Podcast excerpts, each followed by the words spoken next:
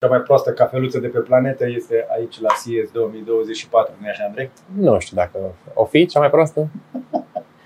Cea mai bună tehnologie și cea mai slabă cafea. Uh, oricum, e ca slăbiciune, este jos, adică e, e puțin tare. De e multă. Aia e. Asta e important, e Asta multă. ne Poți pasă. să bei o, un cazan. Fără să simți nimic. Bună dimineața și bine v-am regăsit. Salut, Radu! Salut George, salut Andrei. Uh, Dacă e multă cafea, Salutare. bănuiesc că ați pus și voi mâna pe un termos din ăla industrial, cum uh, practic americanii, nu? Stanley Cup, Ah, ok. come on. Așa, Păi, Yeti Cup sau cum îi spune? Stanley, Stanley. Stanley, Cup, așa, de aia men's este în aici, vogă deci, acum, e da. ultima memă pe, pe TikTok și pe toate astea de pe aici, îi bătaie pe ele în magazine. Dar ai Asta văzut de vorbeam ce? zilele nu? trecute cu George că simt că am îmbătrânit, că la mine pe internet nu exista așa ceva. Până să-mi explice el, eu n-am auzit. Dacă vreți să vedeți cea mai tare memă a săptămânii, cât căutați uh, pe internet uh, Stanley Cup și Starbucks au avut ediție limitată. Oamenii s-au pus în faca- fața magazinelor ca în vremurile bune la Apple, de cu seară, în frig, ca la prima oră când s-a deschis magazinul, la Target, la un fel de Carrefour de aici, o dat năvală și în două minute s-au vândut toate. Râdea de mine când m-am dus vânzătoarea din Target, s-au dat azi dimineața. De eu nu știam când m-am dus acolo că a vrut Ariana o, din asta o, o, o stacană, din asta cum se zice la noi în România. Uh, Așa că bem și noi din ce avem. Dacă poți să treci cu ea prin aeroport? Asta e o întrebare foarte bună. Cred că dacă e goală, da. Goală, sigur. Adică oricum trebuie să fie goală, dar mă gândesc la cât e de mare. Cred că e un poate să simbol pune al, bagajul în mână. cred că e un simbol al Americii. Poți să ieși cu ea din America, dar nu te poți întoarce. Da. Exact. Chestia este suficient de mare cât să poți să o lași la cală cu etichetă pe. Clar. Asta mi se pare mie cea mai americană chestie din 2024. Nice. Nu? Așadar, bine v-am regăsit la Curiosity, primul Curiosity din 2024. Bine v-am regăsit la o ediție specială, suntem în, în, în CS 2024. Noi aici suntem în Sfânta Zi de Joi, la Radu mai un pic și se face vineri. Și voi vedeți chestia asta sâmbătă dimineață. Membrii însă l-au văzut uh, încă din trecut, l-au văzut uh, mai, uh, mașina timpului mai devreme. Și vă mulțumim pentru susținere, pentru că trebuie să spun chestia asta, uh, mai ales în ultimele săptămâni a crescut numărul de membri plătitori. Așa că mulțumim foarte mult pentru susținere, apreciem. Avem pentru voi o listă întreagă. Radu are și el o listă mare, avem și noi o listă Da. pe măsură. Astăzi vom vorbi despre lucrurile cele mai interesante care s-au lansat aici uh, la CES 2024. Începutul de an, ca de obicei, începe în forță cu tot felul de gadgeturi, de tehnologii, dar ca de obicei, cea mai tare chestie ar fi trebuit să fie o mașină zburătoare. Și a fost.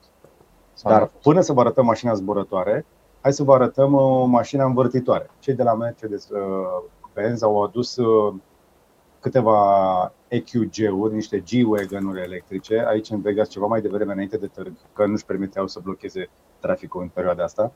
Au dat strada și după aia au făcut chestiile astea. Au făcut niște...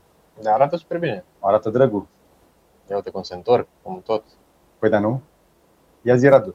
Dar le-au, Da? sin- le-au sincronizat, știi, că s-au chinuit la început și trebuia să por- pornească cu aceeași viteză, una se învârtea mai repede. Dacă o să cauți pe Facebook, oamenii au filmat în timpul uh, testelor, în timp ce cei de la Mercedes au încercat și sunt uh, chestii când nu le iese din prima. Îți dai seama că au trebuit să tragă câteva duble până la asta, dar finalul, până la urmă, rezultatul final e, e ce trebuie.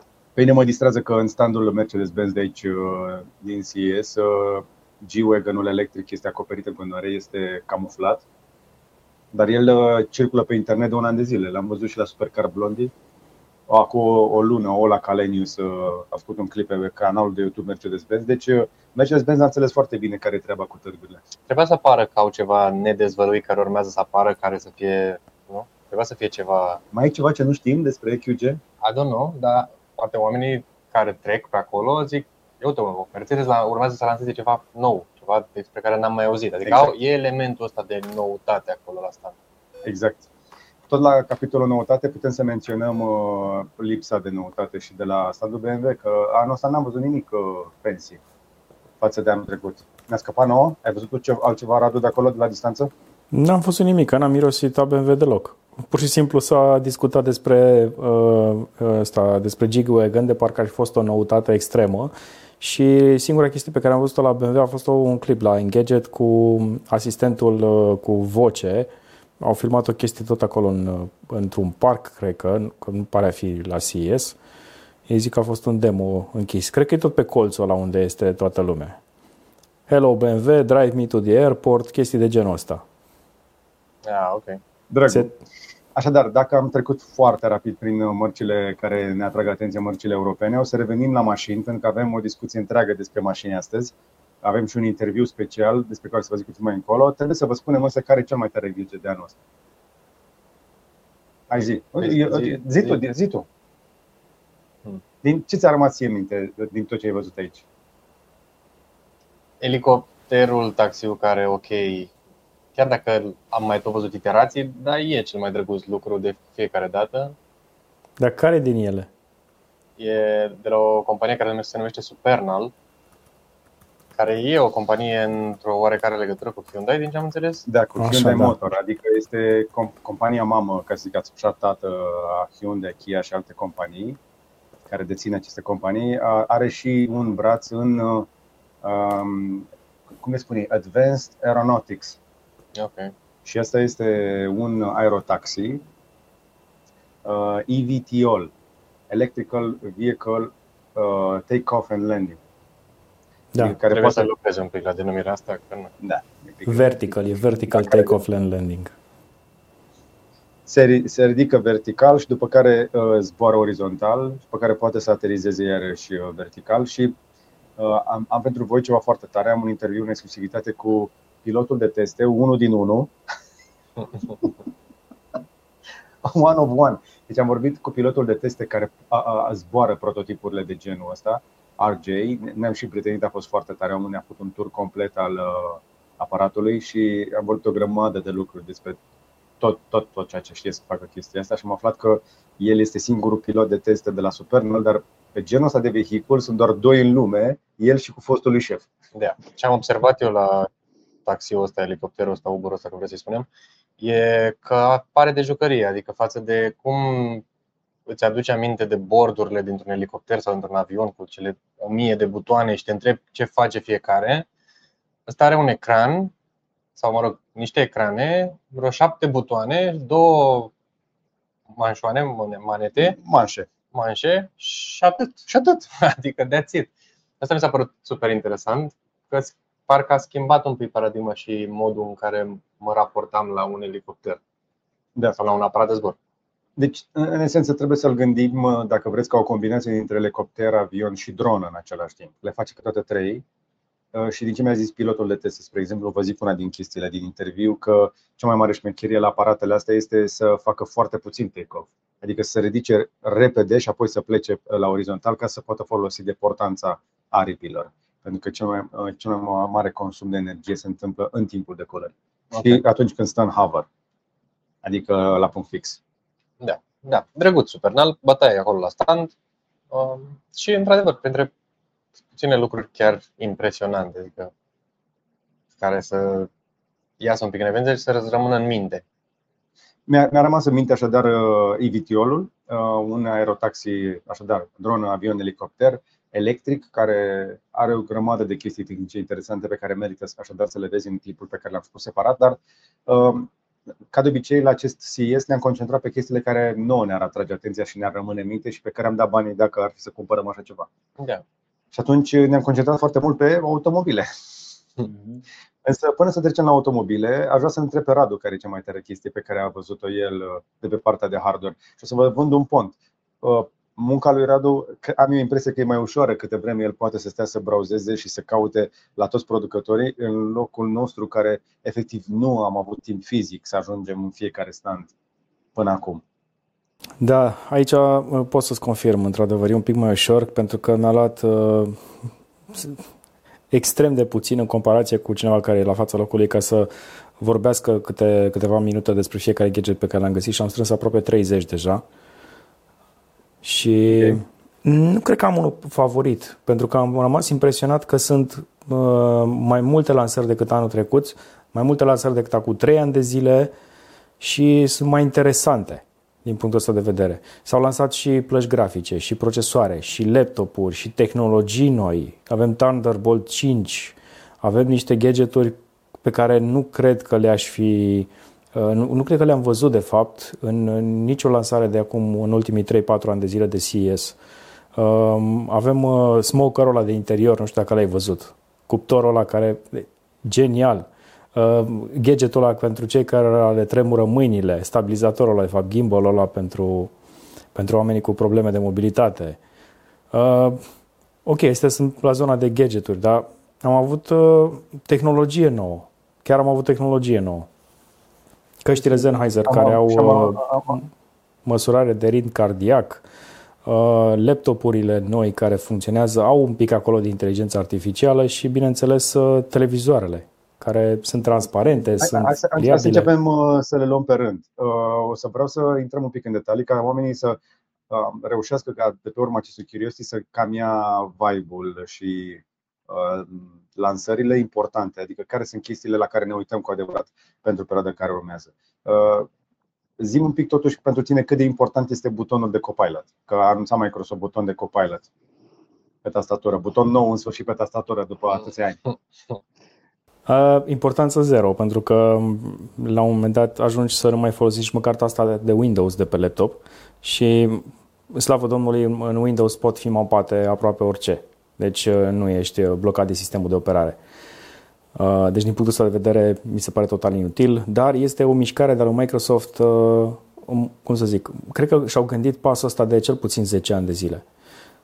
Cu Cortana care n-a funcționat acum exact 10 ani, în 2014, când l-au lansat și l-au lansat pentru telefoane mobile și după aia au închis divizia.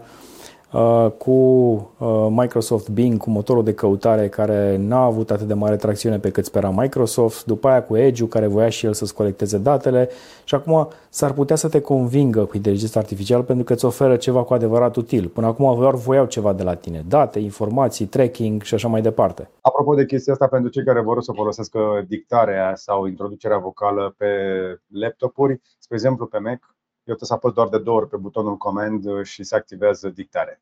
Și sunt convins că același lucru pot să-l introduc cu un macro key, spre exemplu, și pe Windows, nu, Radu?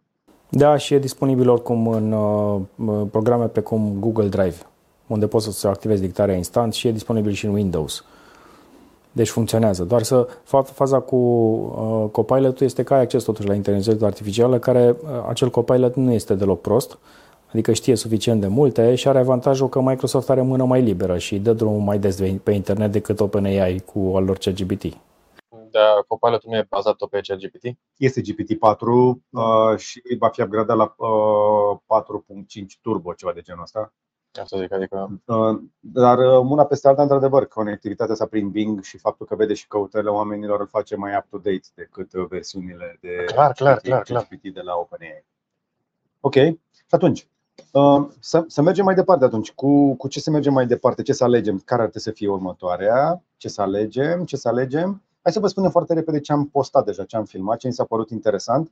Avem uh, o super motocicletă cu ecran de Tesla, avem un Verge TS Ultra. Pentru pasionații de motociclete am adus, uh, am arătat o motocicletă pe care am mai filmat-o și dacă vreți să vedeți deja că suntem la a doua generație pe care o rotăm, să-l vedeți prima oară pe Radu și încântarea lui de copil de anul trecut, când uh, s-a urcat un vărgi de genul ăsta, uh, care are niște chestii foarte interesante, are motorul în roată și are așa o gaură prin care poți să te uiți, foarte interesant. În anul acesta Verge uh, au adus un Verge TS Ultra, care a mai îmbunătățit specificațiile deja excepționale și a adăugat și încă o tabletă.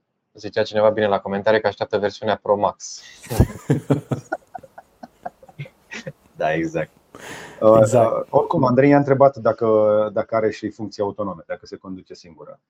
Încă nu. Deci, Măcar un giroscop să te țină acolo pe poziție? Încă nu.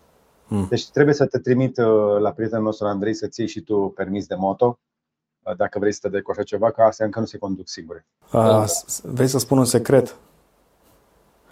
Mi-este frică de ele. E, e foarte sănătos să-ți fie frică de motocicletă, Radu. E cel mai bun lucru pe care poți să-l faci, este să-ți fie frică, că doar atunci poți să începi să te dai ca lumea. Cu grijă.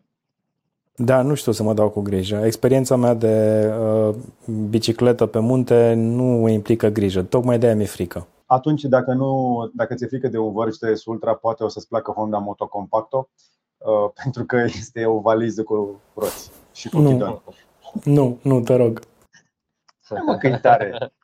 Honda a arătat aici un scuterici care este limitat la doar 25 de km la oră. Sunt oameni care s-au dat cu 35.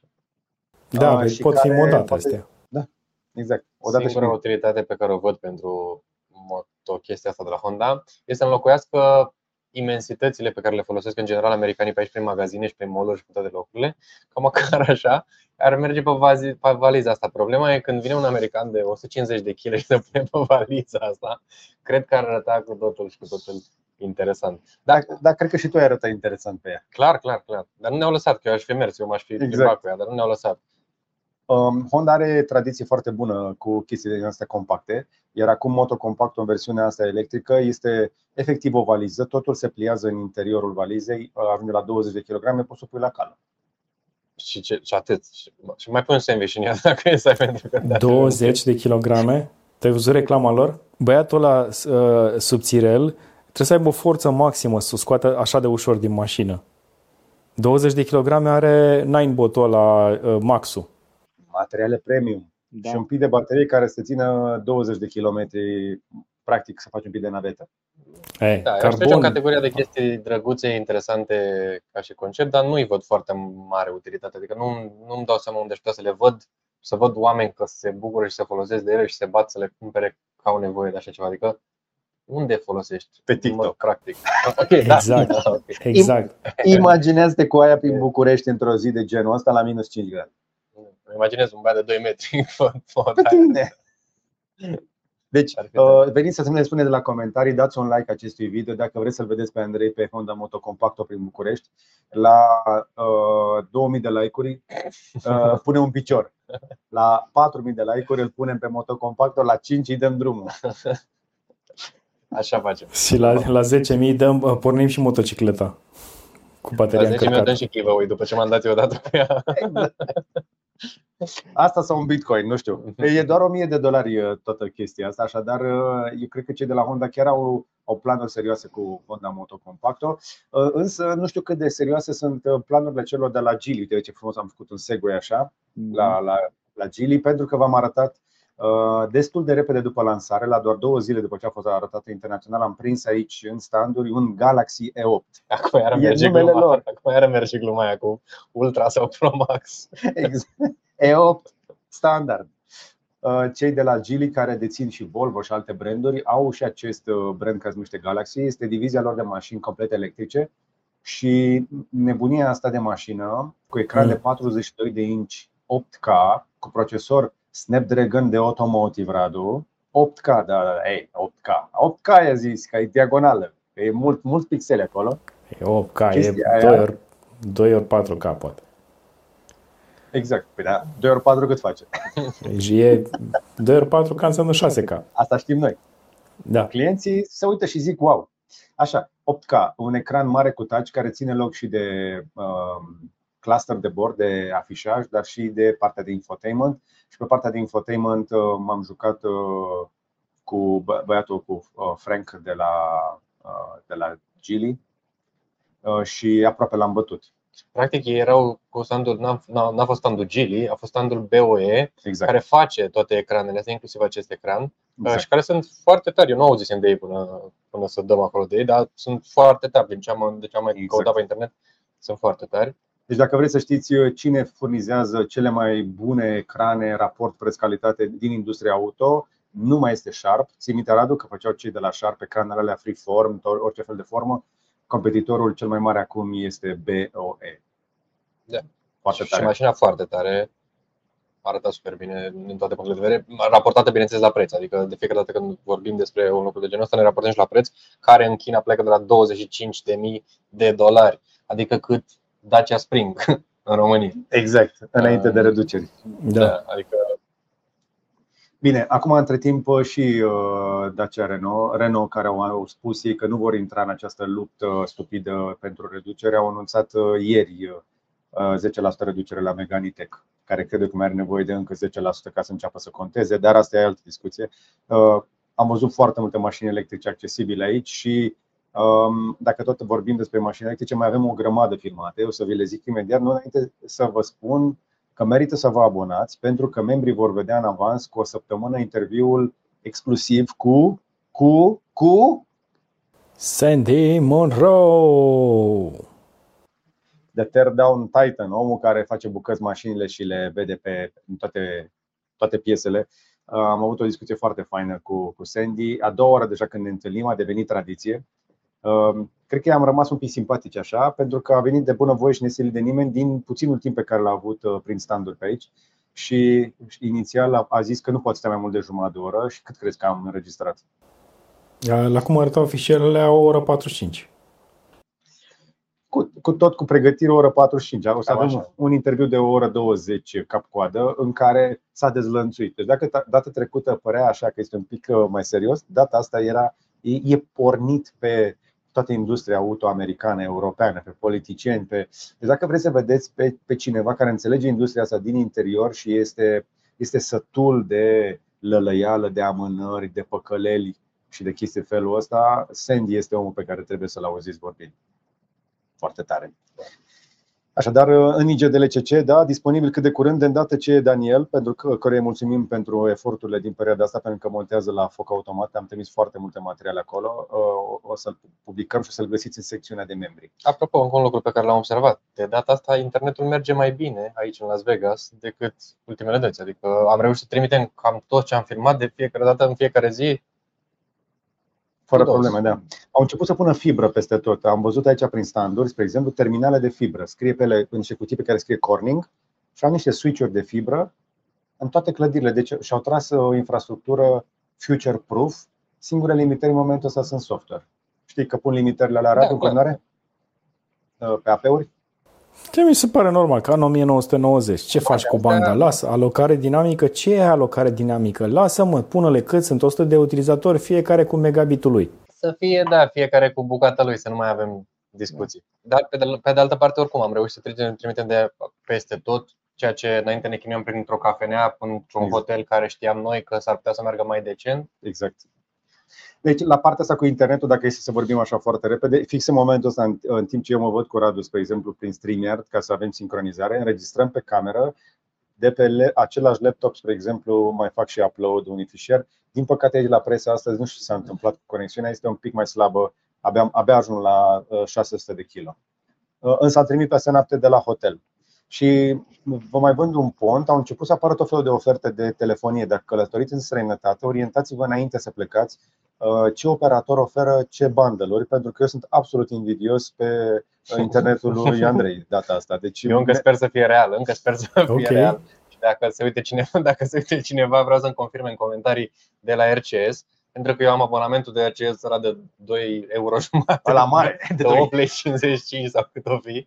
Uh, și am primit mesaj și am intrat în Statele Unite că mă costă un giga de net 40 de cenți. Și n-am crezut Poftim? ca orice român adevărat Exact, așa am zis 40 și eu. de cenți. Am crezut că orice român adevărat. Mult să-mi fac abonament când mă întorc pentru anul viitor. Și am căutat și, și pe site scrie, adică eu sper să scrie la fel și în factură. Acum, dacă e cineva de la RCS care se uită, confirmați-mi la comentarii. Că am nu, e, nu e cumva megabyte-ul, Andrei? Nu e, fii atent că citesc mesajul deci, Am văzut mesajul și după aia m-am deci nu cred așa. Trebuie să ne dai un print screen, să-l punem aici.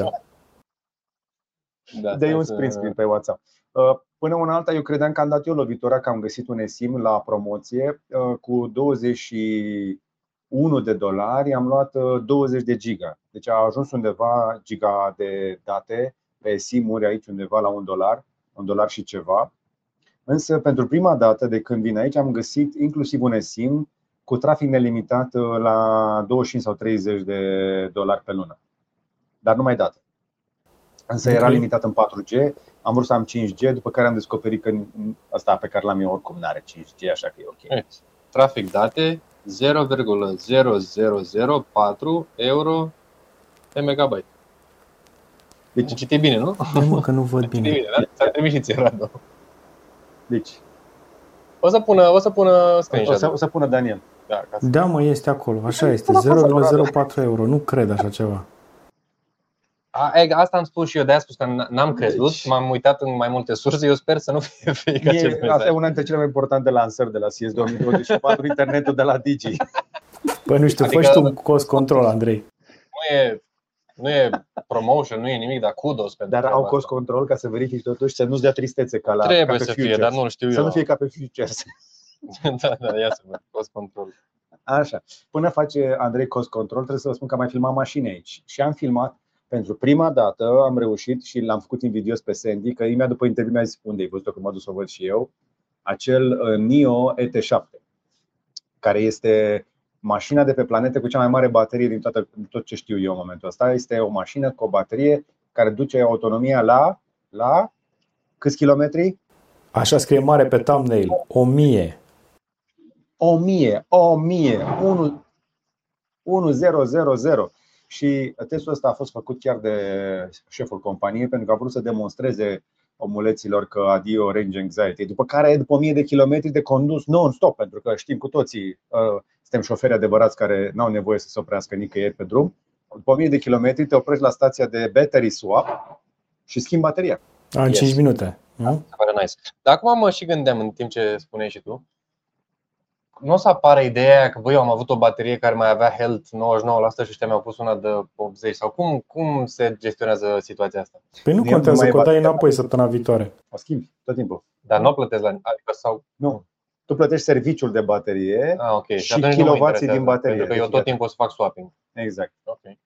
Și vă mai spun o chestie, bateriile astea de generație nouă au, au depășit, depășesc deja constant 3-4 mii de cicluri. Și ce înseamnă 3-4 mii de cicluri la Mult. bateria aia de La un 150 fil la 1000 kW? de kilometri, dacă zici că fac un ciclu cu 1000 de kilometri. Mă rog, hai să aproximăm așa că să ne fie simplu. Păi nu, că se calculează la un ciclu de o scărcare completă, un ciclu. Păi ok, și atunci ca să fie simplu. Calculul 4 milioane de kilometri putea să faci teoretic înainte să coboare capacitatea sub 92%. Deci maxim 1% îmbătrânirea bateriei pe an este la mașinile astea. scădem în 20-30% din datele oficiale către date reale, dar tot e foarte bine. este excepțional. Și bateria aceea este semi-solid state. Ce, care e diferența între solid state și semi-solid state și bateriile li- litiu-ion și litiu-fier fosfat? O să mai povestim noi aici. Una peste alta am văzut așadar aici mașină care merge peste 400 de km real cu 25.000 de euro, dar am văzut și mașină de lux din China care merge 1000 de km și pleacă acolo, varianta de bază la 65.000, aia cu bateria mare nu sare de 80 Which is very cool. which is very cool. Tot la capitolul mașini, uh, tot o mașină de 80.000 am, uh, care mi s-a părut interesantă este Polestar 3, Da, drăguț.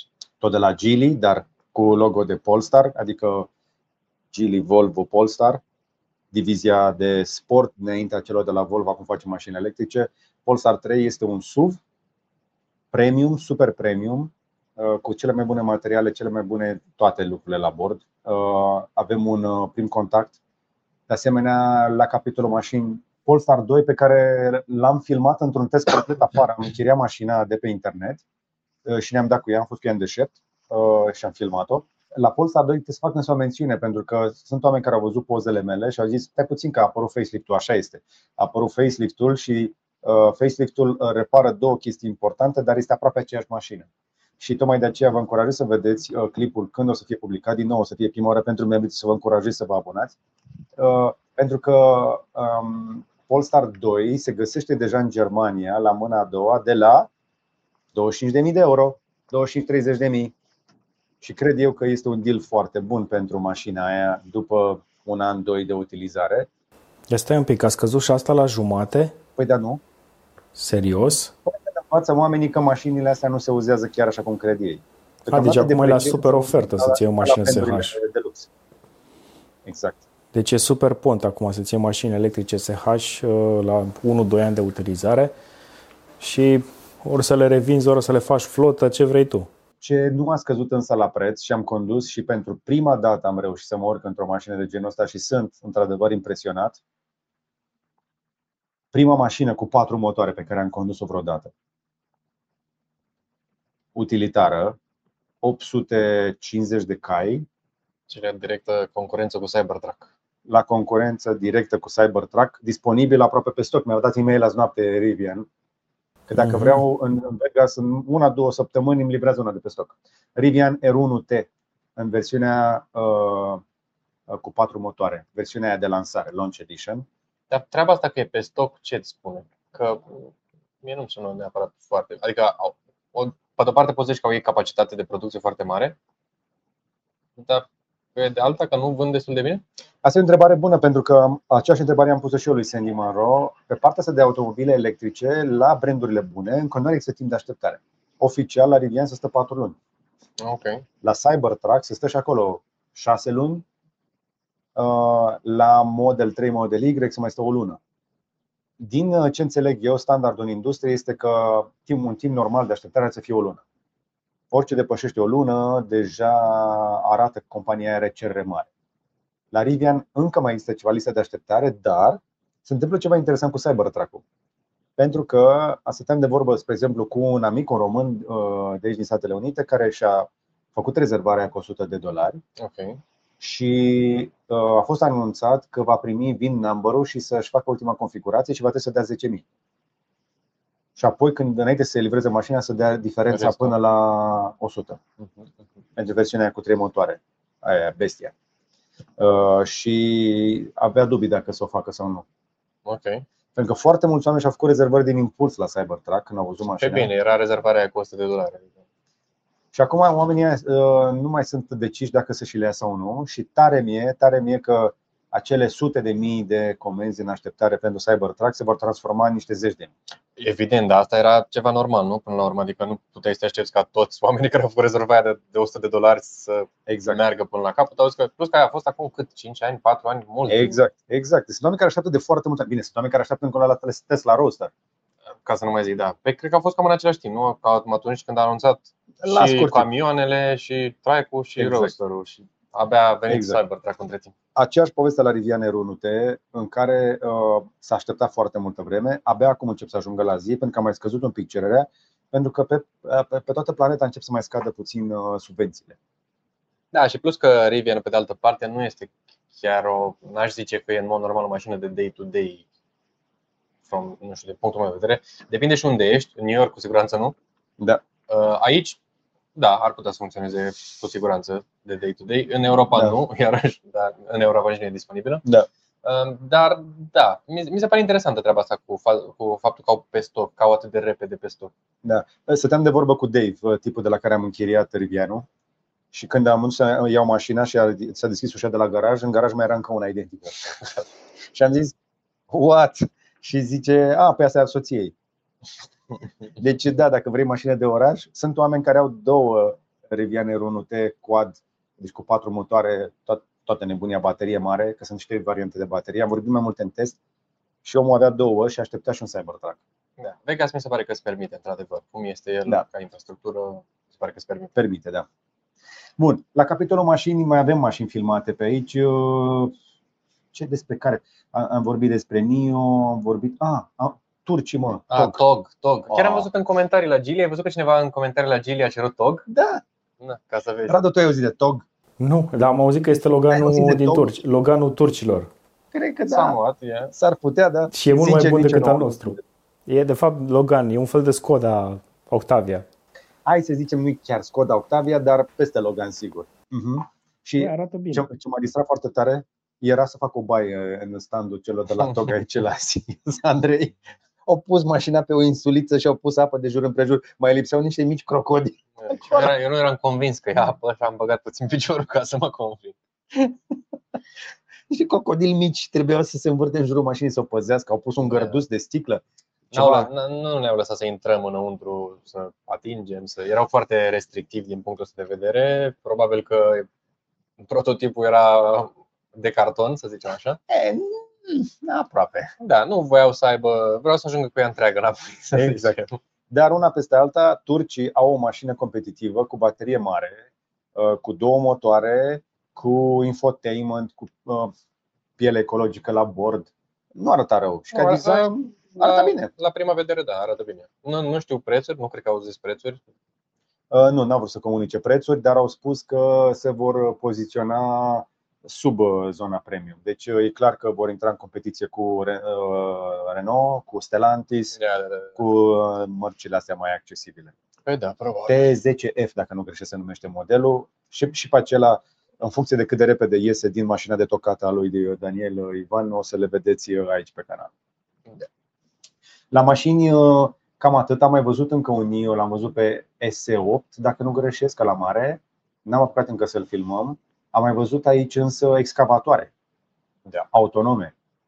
Excavatoare, Radu. Zici E că eram în același, nu? StarCraft. Exact, exact, exact. Exact ca în StarCraft eram. E același de anul trecut? L-au lăsat acolo ca să nu mai mute? Habar n-am, dar m-am distrat. A- Am prins loc. Uh, și ce mi s-a mai părut tare, uh, la cei de la Hyundai, divizia lor Mobion, Mobion se numește, Da, da, da, da, da, da, bravo, bravo, da. Uh, Aia a au, fost au drăguț. văzut un, uh, un Ionic 5 la care au, uh, au făcut fiecare roată direcțională Mm. cu motor in, uh, independent. Nu știu dacă ați văzut imaginile alea cu mașina care parchează lateral, se mișcă în diagonală, poate să facă tot felul de manevre ciudate.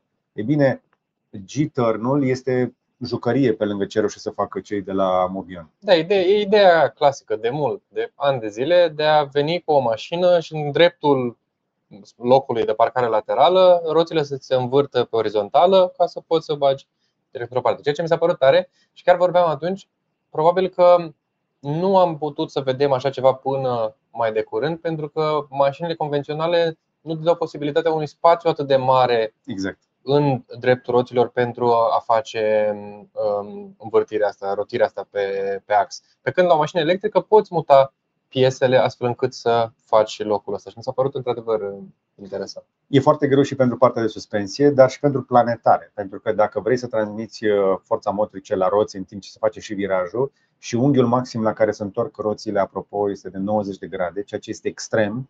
Pentru, pa- pentru față, spre exemplu, roata ajungea să se și încline, nu doar să se întoarcă, ceea ce, ca să poată să meargă pe stradă, să facă viraje, ele trebuie să mai încline un pic, nu poate să stea tot timpul perfect drepte. Și atunci, uh, ce au reușit să facă este absolut spectaculos. Mașina se poate mișca în toate pozițiile.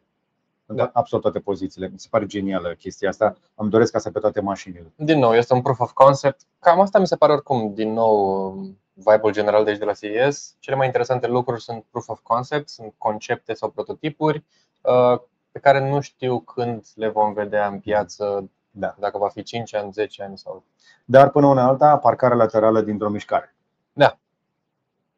Cert e că acum cu Simți oriunde. um, pe, pe mașinile electrice e mult mai posibil să vedem astfel de tehnologie. Și mult mai curând.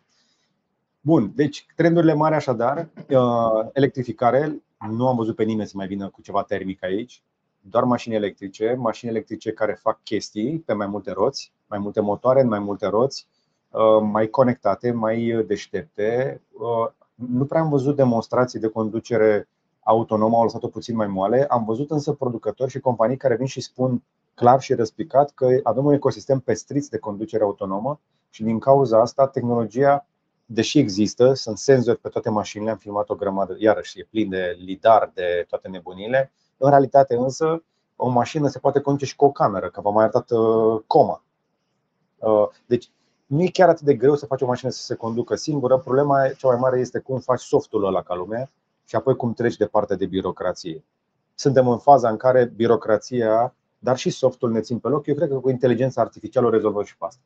Da, eu cred că, din nou, cea mai mare problemă până la condusul autonom este omul și faptul că omul nu vrea să renunțe la condus.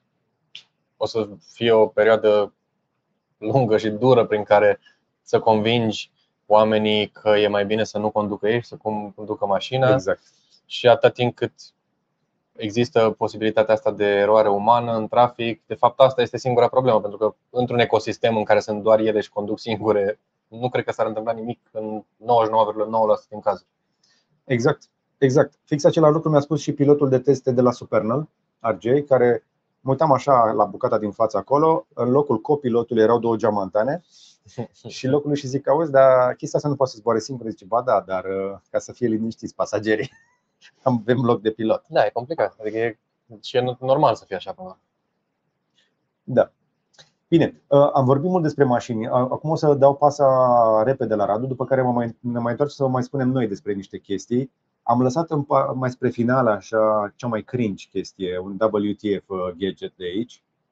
Ok, Îl lăsăm pe handy. mai. îl lăsăm, da, da, da. da. Dar Radu, spune-ne tu Aha. ce ai văzut tu. Ce... Aha, aha. Gadgeturi XXXL. Ah, Băiatul ăla mi-a zis că suportă orice fel de dimensiune, a zis că a avut plângeri. Dar hai, hai, hai să revenim. Revenim, da, da. revenim. Hai zine tu de tehnologie mai bine. Eu mă o să-mi iau o cafea, tu începe să vorbești. Ce am găsit uh, uh, pe internet, despre care, lucruri despre care vorbește foarte multă lume și o chestie care îmi place, o să vedem o mică revoluție aici uh, între Intel, AMD și Nvidia. Mi se pare că n-am mai văzut o concurență atât de acerbă de foarte multă vreme. Ei se bat la propriu în momentul de față pe, pe plăci grafice, mai ales și pe procesoare specializate pentru inteligență artificială și în jocul ăsta a intrat și Intel. Uh, mai ales și pe zona de mobile. Cu Inside? Uh, nu, a intrat cu, a intrat cu uh, procesoare de uh, ăsta cu putere mică. Deci a început să atace zona asta de procesoare de putere mică și bătălia asta se dă pentru că avem o problemă. În momentul de față, TSMC-ul este singurul producător capabil să facă pentru toată lumea la volum chipuri de inteligență artificială, la 3, 4, 5 nanometri la cât se cere în momentul de față sau poate 2 nanometri cât se va cere anul viitor. Și TSMC-ul este în Taiwan și Taiwanul este cu uh, se luptă China și Statele Unite pe el. Deci USA în momentul ăsta uh, că de acolo pleacă majoritatea companiilor mari, că este Qualcomm, este Intel-ul, vor să-și facă fabrici proprii ca să poată să susțină chestia asta. Nu o să fie o criză în următoarele 2-3 ani de zile, că există backup, tot, toate fabrice, toți producătorii și-au făcut backup de chipuri, dar uh, dacă nu se rezolvă treaba asta în 2-3 ani de zile, um, o să, o să iasă nasol pentru Statele Unite, care tot îngrădesc uh, libertatea Chinei. Și China la un moment dat o să spună, ia stați un pic, nu mai faceți voi în Taiwan tot ce vreți, că mai facem și noi. În momentul în care a fost criza asta de um, semiconductori, Statele Unite spuneau că se apucă și ei de fabrici ca să nu mai stea la îndemâna Chinei și a Taiwanului și care, care e situația acolo? Adică n-au ajuns să aibă? Uh, da, sau au început să-și facă provizii, în primul rând, că doar asta este lucrul pe care puteau să-l facă în momentul de față. Ca să construiești o fabrică îți trebuie vreo 3 ani de zile și undeva la câteva zeci de miliarde de dolari pentru una singură și investițiile fiind foarte mari, nu au fost neapărat motivați suficient să-și facă backup-ul ăsta. Dar acum sunt motivați pentru că văd că există o cerință fantastică pentru chipurile de AI și acum se, se apucă cu adevărat de construit. De aia intră, intră și Intel în jocul ăsta, pentru că intră, în momentul de față TSMC, Samsung și Intel au tehnologia de a, de a face chipuri de genul ăsta. Samsung este în Corea, TSMC este în Taiwan și Intel este în America. Tocmai de aceea Intel trebuie să grăbească și să crească producția, pentru că sunt uh, unul dintre cei capabili. Și au intrat și în joc acum. Chipurile noi, chipurile de desktop sunt doar așa un fel de uh, flower power. Uite, avem și noi ceva de genul ăsta, luați de aici și jucați-vă. Versiunea 14 e frumos, e drăguț, dar uh, au intrat pe zona de mobile cu um, un concurent pentru consolele astea de gaming portabile cu Windows, una de la MSI și mai există încă una, mi se pare, prin CS pe acolo, care e motorizată de un chip de la Intel care s-ar putea să fie mai bun decât AMD-ul.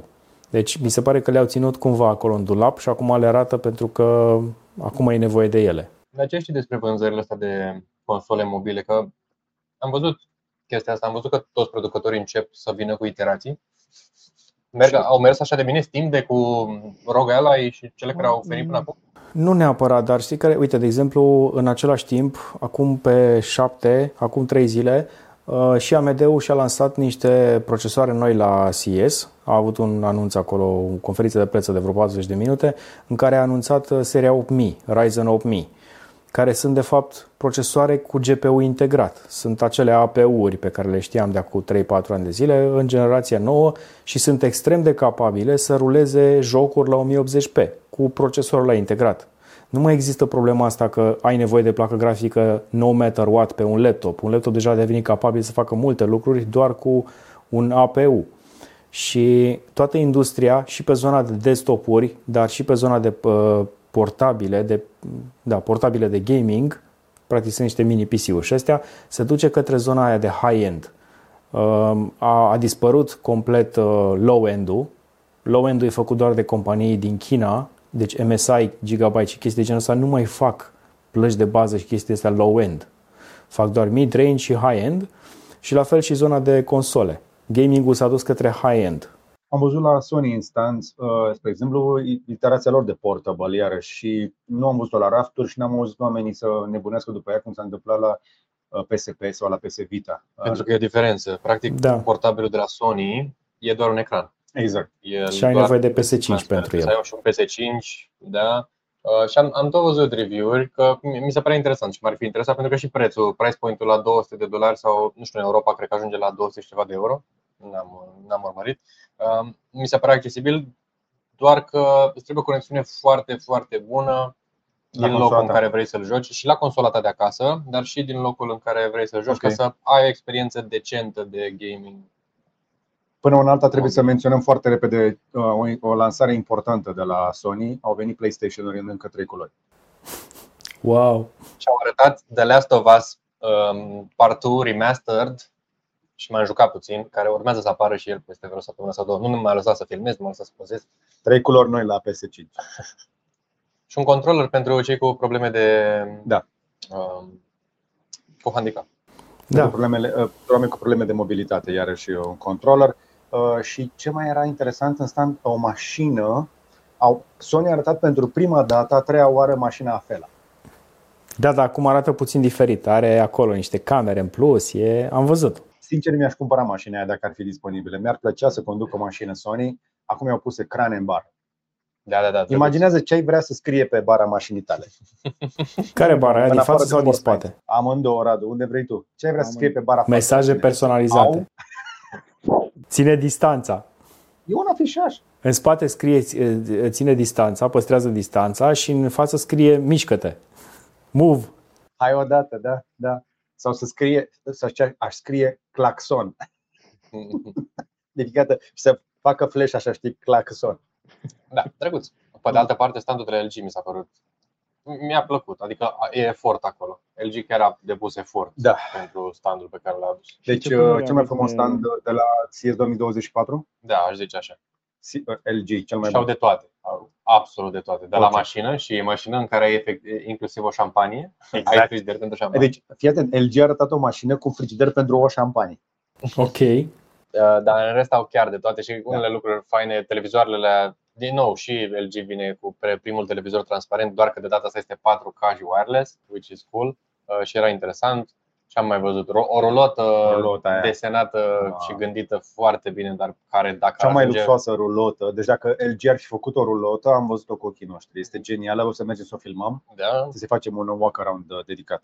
Exact. Și ce am mai văzut drăguț la, la LG? Frigiderele, uh, nu frigiderele, dulapul ăla pentru haine. dulapul iarăși de haine și partea de hotel, iarăși o, o, o suită de soluții pentru o experiență seamless la hotel în care reușești cu fața să-ți faci check-in, te conduce un robot până în cameră, în cameră nu ai cartelă, din nou ai, reco- ai um, Cloi, recunoaștere nu? Cum zice la facială. robotul ăla? Cloi, parcă. Cloi, da? De ce cloi în cameră?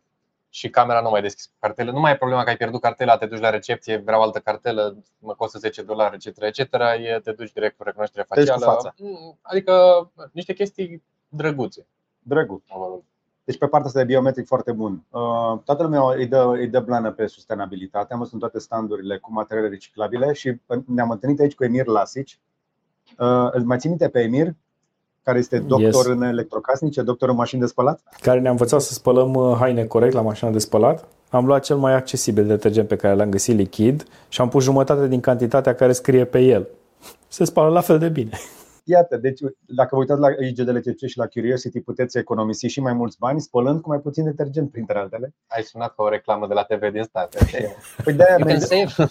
plătește-ne cu atenția ta și cu abonamentul tău și, și mai ieftin și la detergent. Apropo de reclame din state, n-am, intrăm foarte scurt în, în acest, în acest Stai, mă, lucru. pic. Să- Hai să- că să- să păstrăm te- la final. să termin cu doctorul, Păstrăm la final, cu da. doctorul de electrocasnice și m-am întâlnit cu Emir Lasic și zicea, zice, bă, zice, nu înțeleg, toată lumea aici o dă că au, au folosit plastic din plase de pescuit re- reciclate. Zice, de unde atât de multe plase?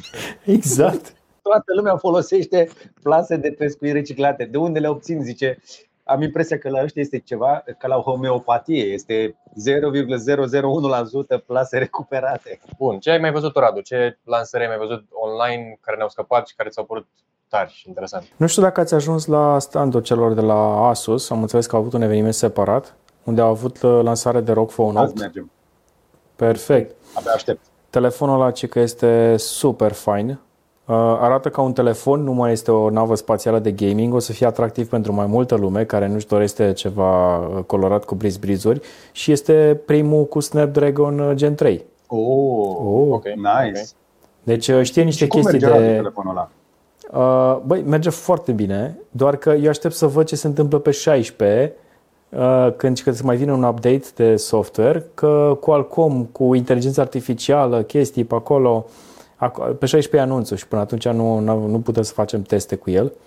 Dar uh, am văzut în primul rând că e primul telefon uh, de gaming care se încarcă wireless și are rezistență IP68. Pam, pam. Finally. Ah, ok. Nice. Nice. Deci v-ați prins deja că urmează un review complet și un prim contact cu cel mai puternic telefon de pe planetă în 2024, cel puțin, până acum. Și mă, mă bucur că avem și asta. Ce, altceva nou interesant de la Asus, Radu? Uh, da, au o, o tonă de laptopuri. Și acolo e cu inteligența artificială, uh, să nu te sperii. Clasic. Ce ar mai fi să creezi ceva în 2024 și să nu ai inteligența artificială? Da. Da, dar știi Măcar care e să fii șmecheria? undeva. Bă, Chiar dacă pare mai degrabă algoritm, să știi că sunt niște chestii acolo pe care ar putea să le folosească. Cum ar fi, de exemplu, la laptopuri, ei, la fel și alți producători, promit că îți pot reduce consumul de baterie pentru că îți monitorizează mult mai precis uh, activitatea laptopului. Chiar și când stai în standby în jocul respectiv, când iei mâinile de pe tastatură, când ești AFK, el îți taie foarte mult drastic din performanța procesorului uh, și după aia îți ridică la Procese loc. de în- genul ăsta exista oricum și înainte, nu? Da, adică dar înainte mai de mult la hype-ul. telefoane. Mai mult la telefoane. Erau și la laptopuri, într-adevăr, dar acum îți scanează cu senzorii și luminositatea din cameră și să o scade accordingly. La fel Ok, scanează deci dacă e persoană în advanced, fața more laptopului și dacă, nu, dacă pleci din fața laptopului pentru 5 minute, hai că nu-ți închide ecranul, că l-ai setat să nu-ți închide ecranul, dar îți scade foarte mult luminositatea și refresh Îți rate. reduce toate procesele. Da. Da, cool. Mi se pare tare. La capitolul laptopuri însă, foarte multe prezentări de la o grămadă de companii, parcă mai puține ca în alți ani, trebuie să recunosc. N-am văzut așa de multe lansări, dar sunt câte ceva. Abia și să văd ce a arătat Asus, însă uh, cei de la Razer au reușit să ia capul de afiș cu, și a- cred că vor și lua premiul pentru cel mai bun laptop de aici, un laptop de gaming de 18 inch în diagonală, rezoluție 4K și câți herți, Radu? Zi, 480. Ia ghicește. Ah, come on, suntem pe laptop, Ah, ok, 240. 360, 360. Mai tai. 160. 160, păi stai un pic, că există cu 240 deja. 4K pe 18 inch pe un laptop? Uh, mi se pare că MSI o are unul. Majoritatea laptopurile de la MSI, bă, apropo, sunt de 16 și de 18 inch mai nou. Ok, Da, deci sa- laptopuri mai mari. Am văzut laptop, Da. eu nu știam că există laptopuri de 18 inch uh, standard, păi și eu sunt pe 16 inch. Deci uh, de aia zic că pe 18 deja, cred că ieșim din uh, portbagaj, că rucsacul meu Ești din rucsac, ai problema, că Ai așa nu e problemă. 17 și nu prea, mai- îți trebuie ghiozdan special. de la, de la 16 în sus îți cam trebuie ghiozdan special și ăsta al meu de 16 în cape, Necu. Dar uh, la 18 deja cred că e o problemă, însă să ai 18 inch, 4K, high refresh rate pe un uh, laptop, pe un portabil, până la urmă mi se pare tare. Da, am, văzut, am observat trendul ăsta. Se măresc foarte multe ecranele pe, pe laptopuri în principal. 13 a devenit 14, 11 nu se mai găsește, 15 a devenit 16 și uh, următorul pe listă este 18 inch de la mai mulți producători. Ceea ce e bine, mă bucură chestia asta, mă Asta e bucură doar- să văd că asta e ecranul doar mai din mare. margini. E din, da, Ok, e, din în mare margini parte sau este care din șmecherie? margini, dar au mărit și un pic uh, dimensiunea laptopului, că și-au dat seama că majoritatea rucsacilor care sunt făcuți pentru un 15,4 pot acomoda un 16 și dacă ții un rucsac de 17, o să intre și un 18, știi? Ok. Diferența e atât de mică, Deci ăsta, dar ăsta e bottleneck-ul. exact. Ok. Deci, la capitolul laptopuri cam asta ar fi, nu? Da, da, practic am avut deja lansările de procesoare luna trecută, acum avem și ceva hardware nou. Uh, Pe partea Mai- de AMD, Nvidia, ai, ai cam povestit tu și mai avem și inteligența artificială.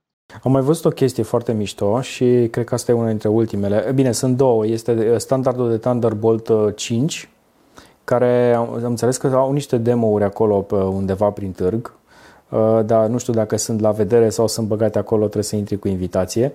Uh, O să fie definitivat abia în primăvară standardul. Ar trebui să permite undeva la 12 GB pe secundă, 120 de gigabits pe secundă transfer. Practic îți transfer orice prin el, absolut orice. Rețea, cablu, televiziune, satelit, conexiune cu Starlink și comunicare cu mașina ta. Uh, și pe de altă parte am mai văzut o chestie mișto de la Micron. Uh, a, apărut o, a apărut o știre, nu știu dacă au avut-o uh, undeva în, uh, în stand sau ceva, sau cineva a pus mâna. Știi, problema pe care o aveam eu cu modulele de, laptop, de memorie de laptop, că nu mai pot să schimb memoria RAM pe laptopuri. Micron a creat un modul care e în formă așa de trapez uh, cu memorii, uh, un fel de sistem push. Practic, bagi șurubenița, scos chipul de memorie care are un soclu acolo foarte mic. Pinii sunt pe, pe, pe, rămân pe memorie, pe chipul de memorie efectiv și îl bagi în soclu și poți să schimbi controllerul și memoria RAM în felul ăsta pe care vor să-l promoveze către producătorii de laptopuri ca să poți să faci până la urmă upgrade. Există Crucial și există Micron care fac uh, chestii genul ăsta, cu chipuri până la 64 de, de giga pe un singur chip, micuț de la. Deci, practic, ai putea să-ți faci upgrade și la memoria RAM în continuare dacă cumva prind vreo 2-3 producători să pună chestia asta pe laptop la ei. Dar slabe șanse. Ok. Și care, da, păstrează specificațiile de... Și partea de laptopuri. Da. Și de hardware. Hai să mergem un pic pe zona de gadgeturi. Uh, Radu, tu ai făcut o listă întreagă, toate gadgeturile interesante de aici. Uh, în capul listei văd că sunt televizoarele transparente care, uh, întâmplător sau nu, colegii de bancă din Corea de Sud ne-au copiat, dar s-au inspirat. Am, avem televizoare transparente și de la Samsung și de la LG anul ăsta. Da.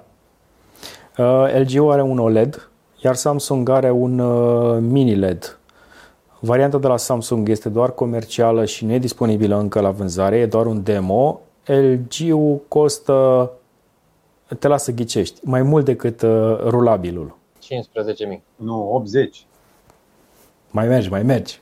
100. Departe. 120. Departe. 200. Cât 2,5 Porsche Taycanuri second hand. Nu cred asta. Este 200 de mii, din câte am văzut. Fantastic. Dar deci televizorul televizor ăla... transparent și wireless 4K, ăla da. e 200 de mii? Exact, și este OLED.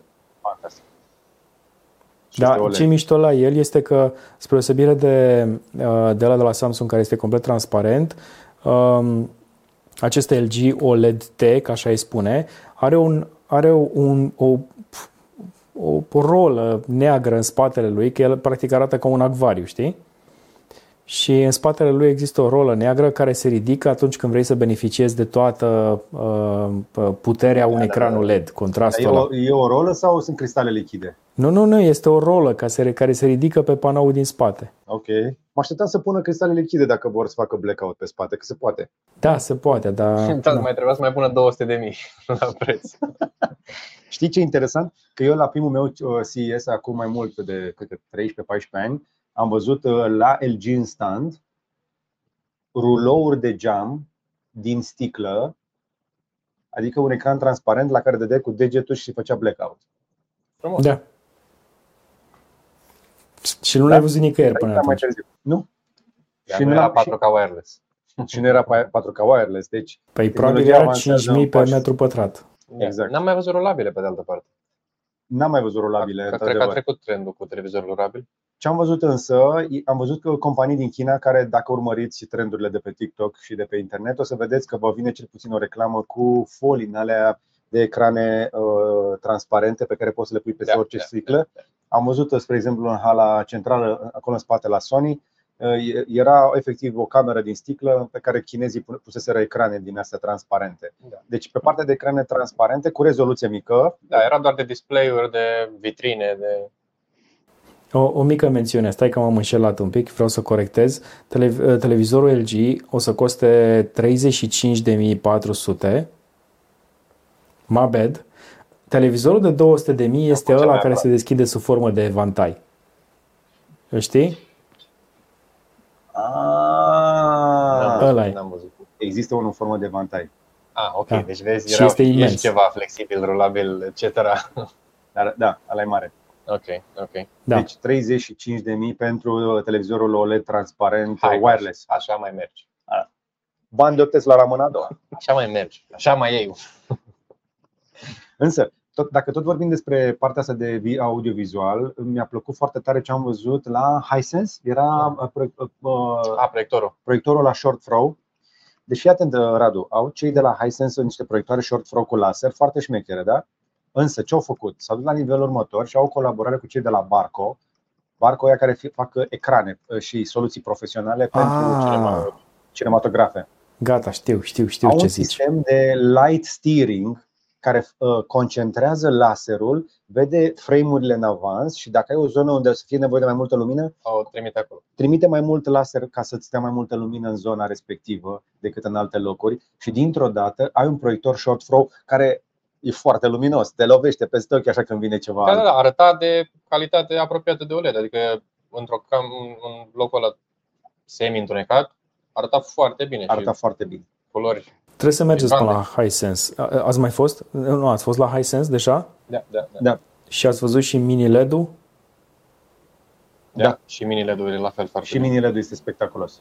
Tare, tare. Alea, alea mi se pare Și am interesante. mai văzut uh, au un televizor mini LED, au televizoare mari, au televizoare uh, faine cu tot felul de soluții. Spre exemplu, au un mini LED foarte mare, foarte mare și m-am uitat pe spate, e făcut din mai multe bucăți asa- asamblate cu rama pusă de jur împrejur, deci foarte smart uh, lucrată chestia asta. Am văzut la toți producătorii treaba asta, cum era Samsung The Wall odată, acum am văzut la majoritatea soluții modulare de Da. ecrane imense și LG, tot așa avea microLED parcă era. Da. Um, și Hisense și din nou Samsung, cred că la toți deja poți să găsești astfel de ecrane, să-ți faci cât de mare vrei, cum vrei Da. să fie. Însă, dacă sunteți în căutarea unui televizor televizor OLED, cel mai bun televizor OLED din 2024, știi la cine e? Cu panoul de Panasonic. LG, nu? Evident! Bravo, Radu! Hai că știi. Hai să vă zic și modelul, pentru că am, am stat gură cască la televizorul ăsta. Mi-am adus aminte de vremurile bune când uh, Panasonic făcea plasmă. Televizoare cu plasmă. Cred că am avut, cred că am avut un televizor Panasonic. Am avut și eu, La- era, la- era, era să mor sub un La- televizor Panasonic când am urcat pe perete, că era atât de mare. Un Z, cu un Z cu 9, da. Da, Z95A.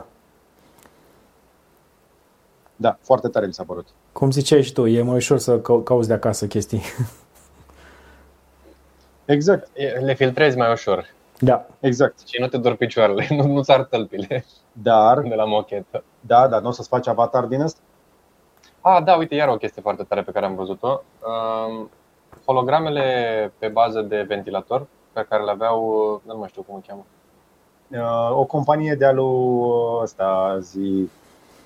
Nu contează. Da, mă rog, uh, arătau foarte bine. Adică aveau, aveau un display, de exemplu, făcut pentru zona asta de casino, ca să fie în uh, vibe-ul Vegas. Și din trei ventilatoare te păcălea foarte bine acea hologramă drăguță, micuță, cu, Da. mă rog, erau cu win cu alte chestii, dar e irrelevant ce era pe ele. Uh, Dar arătau foarte bine. Adică, cred că a fost prima oară în viața mea când chiar am văzut o hologramă care mi- mi-a atras atenția și mi-a, Da. mi s-a părut Deci sincronizarea între viteza, turația ventilatoarelor, LED-urile de pe pale și motorul din spate a ajuns la nivelul la care poți obține un, uh, nu doar luminozitate, contrast, dar și un refresh rate foarte bun. Da. Spectaculos.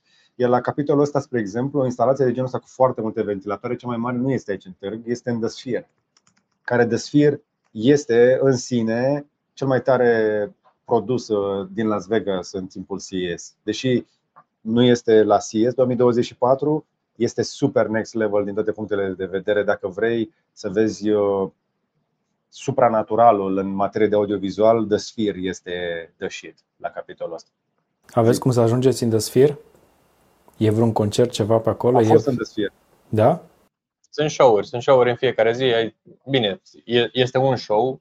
Este un Care show în rulează în care te fiecare duci zi. să ai experiența The Sphere. Uh, Însă, singurul show care știu că a rulat până acum este cu, sunt concertele YouTube. Tare. Și acum, hai să vă zic foarte repede, dacă ajungeți aici, merită să veniți, dar uh, pregătiți-vă să veniți un pic ca la pomul lăudat. Pentru că din exterior, de sfiră arată foarte tare. Am filmat noi, uh, odată cu, când am filmat clipul despre Apple, am filmat niște imagini în plus, o să le introducem aici, le mai, o să le mai punem pe social media. Sunt niște chestii făcute pentru sferă de niște oameni creativi care arată bine, interesant. Da, da. Înc- nu, n-am rămas încă gură cască la ceva care să zici, wow. Nu, alea cu emoji până acum sunt drăguțe. Am văzut ieri Tetris, de exemplu. Da, sunt niște chestii drăguțe, nu sunt parcă la ce ai spera să vezi de la ea, ce, ce cred eu că ar putea să apară în ceva timp. Trebuie să fie niște idei foarte bune, niște concepte care să profite de modul în care este construită sfera. Nu știu.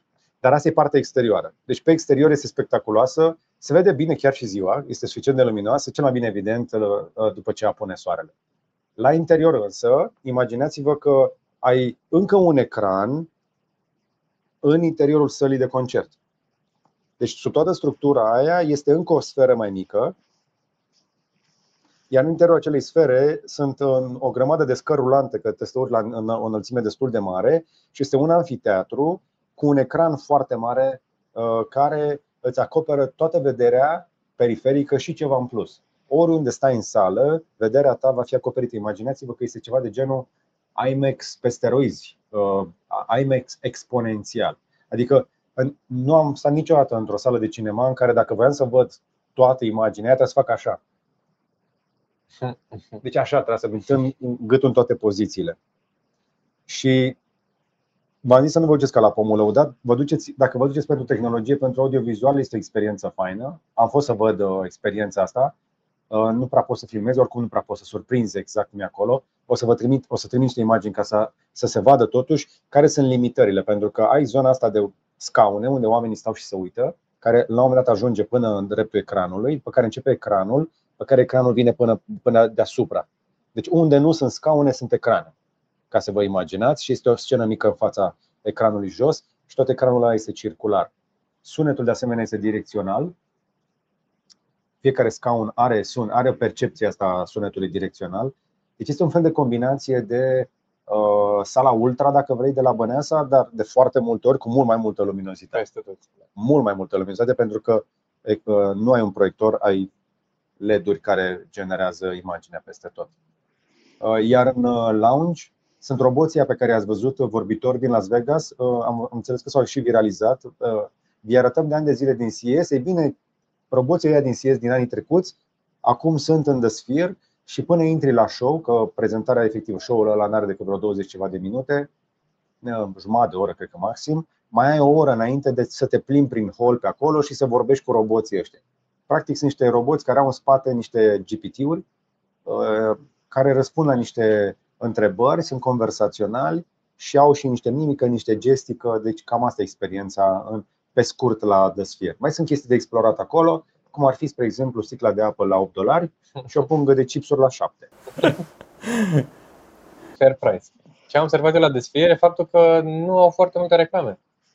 Adică, da. practic, um, din punct de vedere business, ei ar trebui să vândă reclamă pe sfera aia destul de mult. Cel puțin dacă cum ți-ai imagina că într-adevăr te lovește și mai ales când o vezi când cobori cu avionul, e ceva fain. Când o vezi din anumite puncte din Vegas, arată senzațional. Dar nu erau. De exemplu, când am filmat noi clipul cu Apple, cred că avea reclamă TCL și atât. Și în prima zi de CES am mai avut un pic de reclamă Samsung. Da, și am mai văzut Google zilele trecute un cu pic Android, de Android și cam atât. Deci mă așteptam să ruleze non-stop. Pe de altă parte, mă gândesc că ca să vii să-ți faci reclamă pe The Sphere, trebuie să ai pregătită și o echipă de content, pentru că tu, de fapt îți faci reclamă pe The Sphere cu scopul de a o pune pe net și de a se viraliza pe net. Și atunci revin la ce spuneam mai devreme. Dacă ai o idee foarte tare cu care să profiți de sfera aia, ai putea să îți faci o reclamă, să o filmezi fain, să faci o bucată de conținut drăguț și aia s-ar viraliza apoi pe exact. internet într-un deci mod. e cu două mante. Da. Vin offline ca să te viralizezi iarăși pe digital. Da. Dar foarte tare toată sfera, toată tehnologia de acolo s-a băgat enorm de mulți bani, atât de mulți bani încât uh, CFO-ul a fost dat afară luna trecută din cauza performanței financiare slabe a companiei sau cel puțin investitorii își maschează pierderile din primul an. Eh, oricum, drăguț okay. și de sfier. Da, am menționat așadar și de sfir, dar mai sunt gadgeturi. Uh, trecem un pic la mai, o chestie așa mai de salată de fructe, să vă spunem, mai, am trecut de audiovizual. Hai să vă mitraliem câteva gadgeturi. Începe tu, Radu. Căștile de la Sennheiser care îți măsoară ritmul cardiac, care sunt doar un gadget la nivelul ăsta, adică nu-l văd mai mult de atâta. Au uh, trei variante noi, un Accentum, niște căști uh, de astea ovărieri mai, mai accesibile, un chiar dacă numele iar ar intui chestia asta, chiar, ies, chiar sunt mai accesibile, au niște momente într-o wireless 4 și momentul în sport. Uh, alea de la sport am înțeles că au uh, capabilitatea de a-ți monitoriza heart rate-ul, pentru că și în ureche se simte uh, pulsația sângelui și pot uh, colabora cu platforma de la Polar. Au capabilități de, de tracking de la Polar. Dacă reușesc să facă un uh, deal ca lumea cu ei, atunci poate le integrează pe lângă centurile de piept și pentru, pe lângă senzorii de, de pantofi pe care îi au. Astea ar fi unul dintre gadgeturile interesante. Și uh, o chestie mișto pe care am văzut-o este binoclul ăla de la Swarovski pentru păsări. Ăla cu, cu AI, cu recunoaștere de păsări. Serios. Deci este... Binoclu pentru păsări. Yes, e un binoclu care are uh, care are și uh, cum îi zice AX Visio se numește care are și camere și care îți poate recunoaște păsările. Și poți să dai, faci capturi la păsări, poți să dai share la pozele cu păsări. 9000 de specii recunoaște. 9000 de specii, tu îți dai seama? Mă, tu știi că există activitatea asta numită bird watching? Da, da, da, da, e super. Adică privit de, de păsărele. Da, da, da, da. Tocmai de aia zic că la, la, cât de, la cât de nișat este produsul ăsta, s-ar putea să aibă succes. Că ei nu s-au gândit nici star, că da. nu s-au gândit niciodată că o să-l dea pentru mass market, că o să-l cumpere toată lumea. Da, da, da. da. Dar oricum... Mă, Dacă e bun și calitativ, ar putea să aibă, da. Demonstrația de pe site-ul lor mi se pare că o magnificare destul de mare. Văd că 10x32 ar fi magnificare. Importante sunt lentilele la faze de genul ăsta. Interesant. Hai uh-huh. să mhm. mai mitraliem repede câteva. Rabbit R1. Bine, a, fost care... destul de, a, a, a, a fost destul de promovat și de influencerii de, de prin Statele Unite care au apucat să-l vadă în avans. Yes. Uh, dar sunt tare curios uh, dacă chiar se ridică la înălțimea așteptărilor. Păi nu avem de unde să știu, pentru că și nu, nu știu dacă mai dau un teste, pentru că ei au lansat uh, un calup de 10.000 de bucăți care s-au vândut în site pe platforma lor de crowdfunding. Următoarele vin în aprilie-mai. Uh, încă nu știm. Teoretic ar putea să funcționeze mai bine poate decât gadgetul ăla pe care, despre care am vorbit acum câteva săptămâni, tot la Curiosity, pentru că uh, ar ști să facă mai multe funcții. Are mai multe servicii de muzică la care se poate conecta.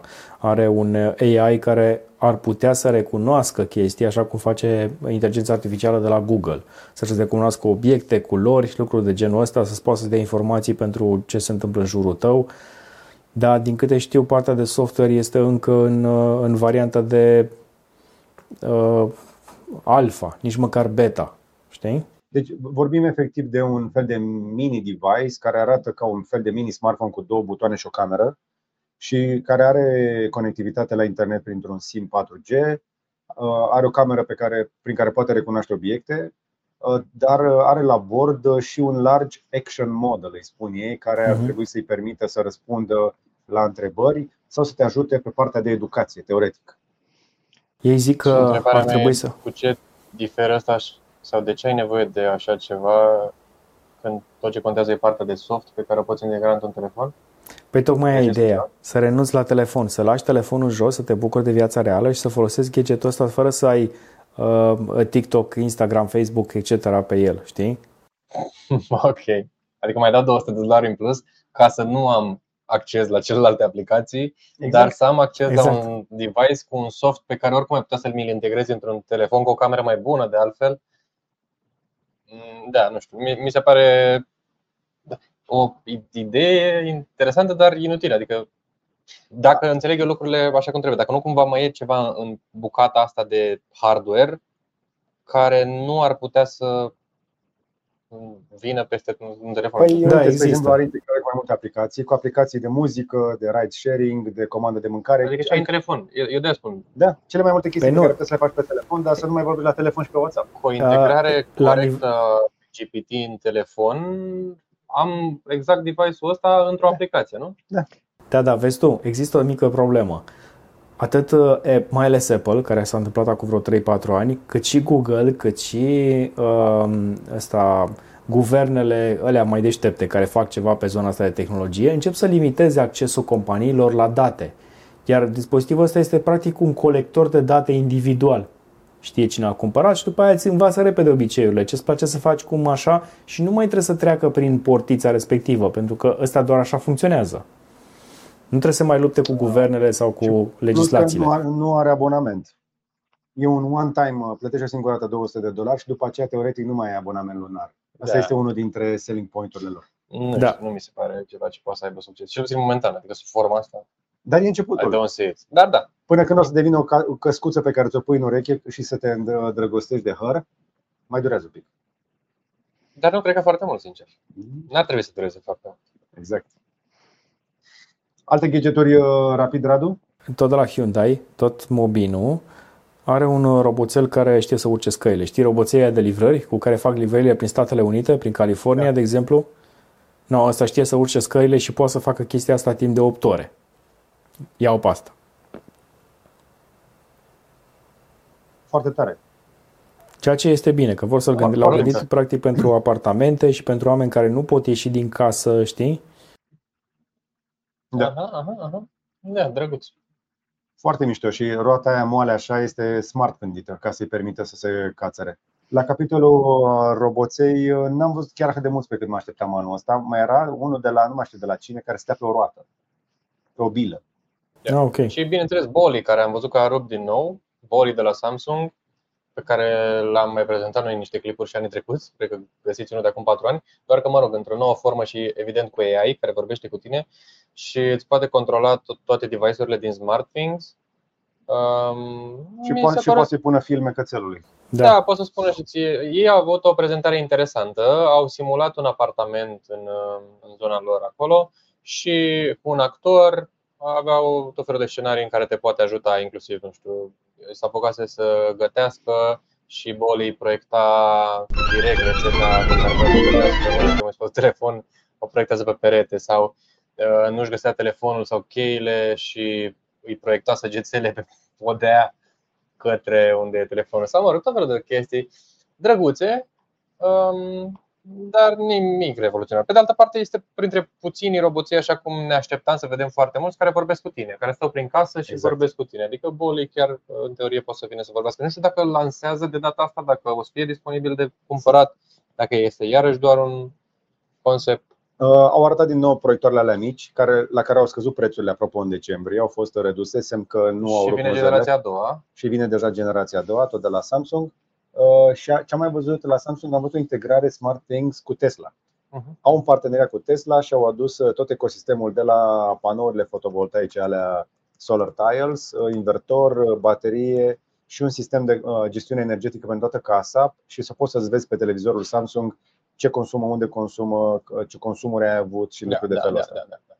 Și să primești notificări și toate cele. Ceea ce iarăși e o chestie drăguță pe care poți să. Da. Și mi-a mai plăcut mie, apropo de chestie casă, um, de la cine? O divizie de la Whirlpool care a făcut frigiderul ăla pe care l-am și filmat, Da. um, care schimbă practic un pic tehnologia din spatele izolației frigiderelor pe care practic o avem de mulți, zeci de ani. Da. Uh, În loc de spuma aia, au o, o, o materie pe care ei spun că este ceva, nu pot să divulge din ce e făcută. Arată ca niște granule de Nisip. nisip, să zicem așa, negre, uh, pe care în momentul în care le videază, între ele se strâng foarte tare și formează izolația, care este la, cred că, mai puțin de jumătate din volumul necesar pe care îl ocupă în momentul de față spuma de la frigider. Și câștigă astfel și spațiu în frigider, pentru că pereții pot să devină deodată mai subțiri, uh, dar și eficiență, spuneau ei. Și despre chestia asta am făcut un clip întreg, dacă vine să credeți, despre DOS, despre frigiderul ăsta pe case bune, pentru că m-am uh, băgat în vorbă, m-am prietenit un pic cu băieții care lucrează la Whirlpool, la acest uh, frigider și mi-au spus uh, niște chestii despre cum l-au făcut și mi se pare foarte smart pentru că seamănă cu tehnologia pe care o folosim deja pe case sustenabile, pe case pasive. E același principiu. Să ai uh, pereți în care ai, ai efectiv niște camere vidate în care au băgat granulele astea care creează inerția termică, scot aerul, închid valvele uh, și chestia asta face niște pereți subțiri, mai subțiri și aju- pra- practic poți să ajungi să ai un frigider mai mare. La sfârșitul duratei de viață, spre deosebire de un frigider standard, tot ce trebuie să faci este să deschizi capacul, scoți granulele alea, le vei refolosi într-un frigider nou și tot frigiderul se poate recicla pentru că este metalic, are mai puțin de 5% plastic. Acum uitați-vă un pic la frigiderul vostru de acasă și gândiți-vă cât plastic este în el și mai ales câtă spumă e în pereți. Pentru că spuma aia nu este reciclabilă și am învățat de la Emir Lasici în IGDLCC că durata de viață a oricărui frigider uh, din prezent, oricât de performant ar fi invertorul lui, este între 3 și 5 ani. Și este dată de, de, de spuma din pereți. Optimă, adică de Asterix, durata optimă. Da, de durata viață. optimă. Eficiența maximă, să zicem așa, pentru că poți să-l folosești în continuare, dar o să pierzi din ce în ce mai mult. uh, Exact. După 5 ani, spuma aia din pereți, spuma aia începe să piardă din proprietăți și invertorul va porni mult mai des, vei consuma mai mult curent. Am mai văzut o chestie foarte interesantă uh, și care uh, în, la nivelul ăsta sunt de acord cu ea. Știi că noi avem toate plantele, toată mâncarea pe care o avem noi este modificată genetic. E bine, niște băieți care se numesc neo, uh, neo, uh, da, neoplants, niște francezi, au modificat genetic niște plante care consumă dioxidul de carbon ca să fie de 20 de ori mai eficiente decât varianta nemodificată. Și în felul ăsta uh, nu mai ai nevoie de 20 de plante pentru aceeași cantitate de consum, ci una singură. Deci, practic, poți să spui câteva prin casă și să ai o filtrare de 20 de ori mai, mai puternică, ca și cum ai umple toată casa de plante. Asta înseamnă că va trebui să-i dea apă mai des, mă gândesc. Nu știu exact, că n-au dat detalii pe, pe chestia asta, dar au zis că sunt, uh, sunt destul de sustenabile și că pot fi. Uh, asta, au strâns undeva la 20 de milioane de dolari deja în, în, în fonduri. Deci nu, nu s-au jucat un pic cu banii la, la nivelul ăsta și ar putea să devină realitate în următorii 2 ani de zile. Un produs finit.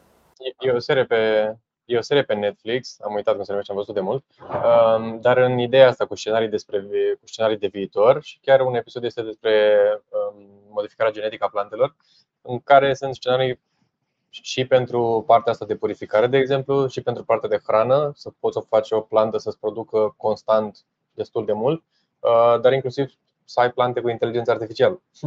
adică posibilitatea, posibilitățile la, la modificarea Curii, genetică curii, a plantelor Îl modificăm pe curii. ai putea să ai niște plante? Cred că care Curi știi știe că deja oameni foarte care- multe lucruri, că stă lângă mine aici.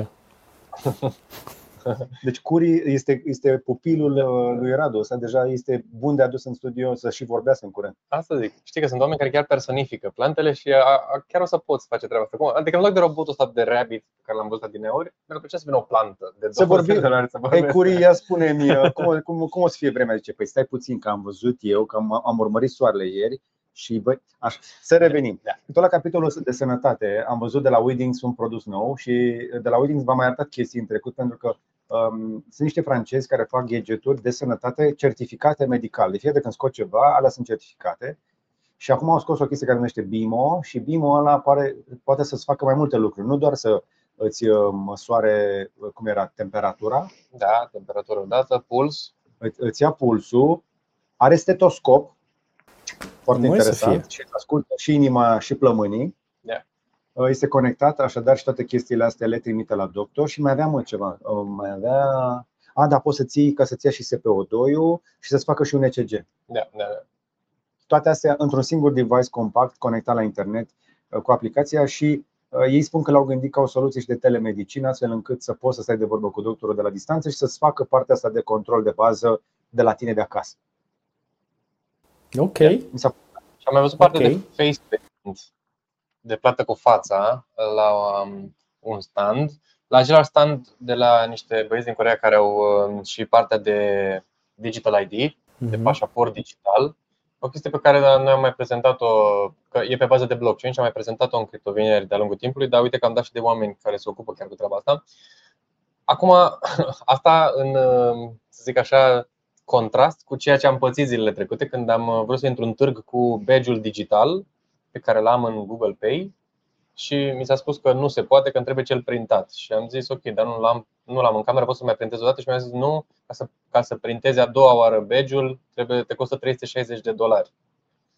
Și am zis, ok, deci practic la uh, cel mai mare târg de tehnologie nu pot să folosesc badge-ul pe care l-am deja digital, îmi trebuie cel printat și nu pot să-l reprintez pentru că mă costă cât Deci cam așa arată, ca să înțelegeți, un badge digital. Da? Asta este badge-ul meu digital, îl are și da? da? Andrei în Google Pay. Și asta e fizic și practic are același QR, că pe bază de QR îți faci practic intrările. Mă rog, nu putem intra decât uh, cu badge-uri de hârtie pentru siguranță. E bine, coreenii ăștia digitalizează pașapoarte și acte de identitate și au reușit să le integreze în sistemele de plată. Da.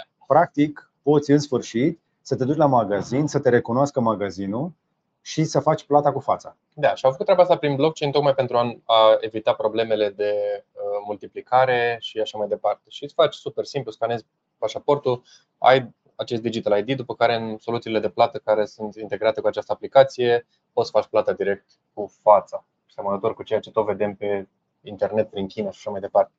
Uh, nu merge încă să-l folosești ca și document de călătorie, nu poți um, călători cu el, dar în interiorul țării, în Corea, spun că poți să-l folosești la diferite, diferite operațiuni, inclusiv plăți sau cine știe ce, la diferite instituții și așa mai departe.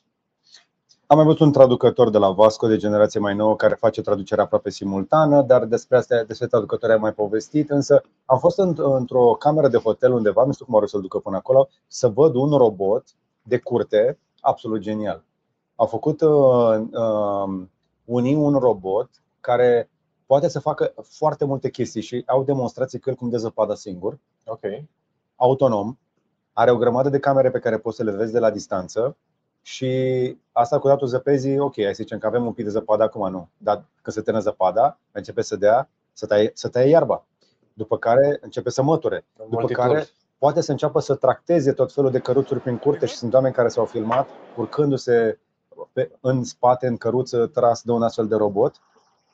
Și m-am uitat la calitatea camerelor și uh, poți să vezi prin cloud tot ce se întâmplă, ba chiar poți să trimiți robotul în curte să investigheze dacă s-a întâmplat ceva în absența ta. E, e ceva ce îmi doream de foarte multe vreme și la alți roboți de tuns iarba pe care vi-am mai arătat. Că dacă tot au camere și conectivitate la internet, de ce nu pot să văd camera aia? Că vreau să văd. Da, e un multitul de grădină foarte interesant, adică foarte tare. Și nu era nici scump, era doar vreo 10.000 de dolari. Leger. de buget. Exact. Uh, alte chestii rapide de la noi. Uh, ar mai fi câte ceva, dar o să vi le mai arătăm. Uite, spre exemplu, rulote. Am văzut cel puțin două rulote faine, una de la Taxa, uh, cea de la LG și mai este da. încă una aici sub noi. Cred că o să, mai, o să le filmăm și pe astea la alte. În rest, uh, până când vă spun uh, la final cel mai funky gadget, îl mai ras pe Radu, dacă mai are el vreuna, care a atras atenția. Momentan nu, cam astea sunt la mine. Deci dacă mai ai tu și am mai văzut chestii, go for it. A, mai sunt o grămadă, dar uh, am, am, am vrut să lăsăm la final ceva care să ducă totul la un climax, la un vârf. La o... Uh, vre- trebuie să vă vorbim un pic despre The Handy.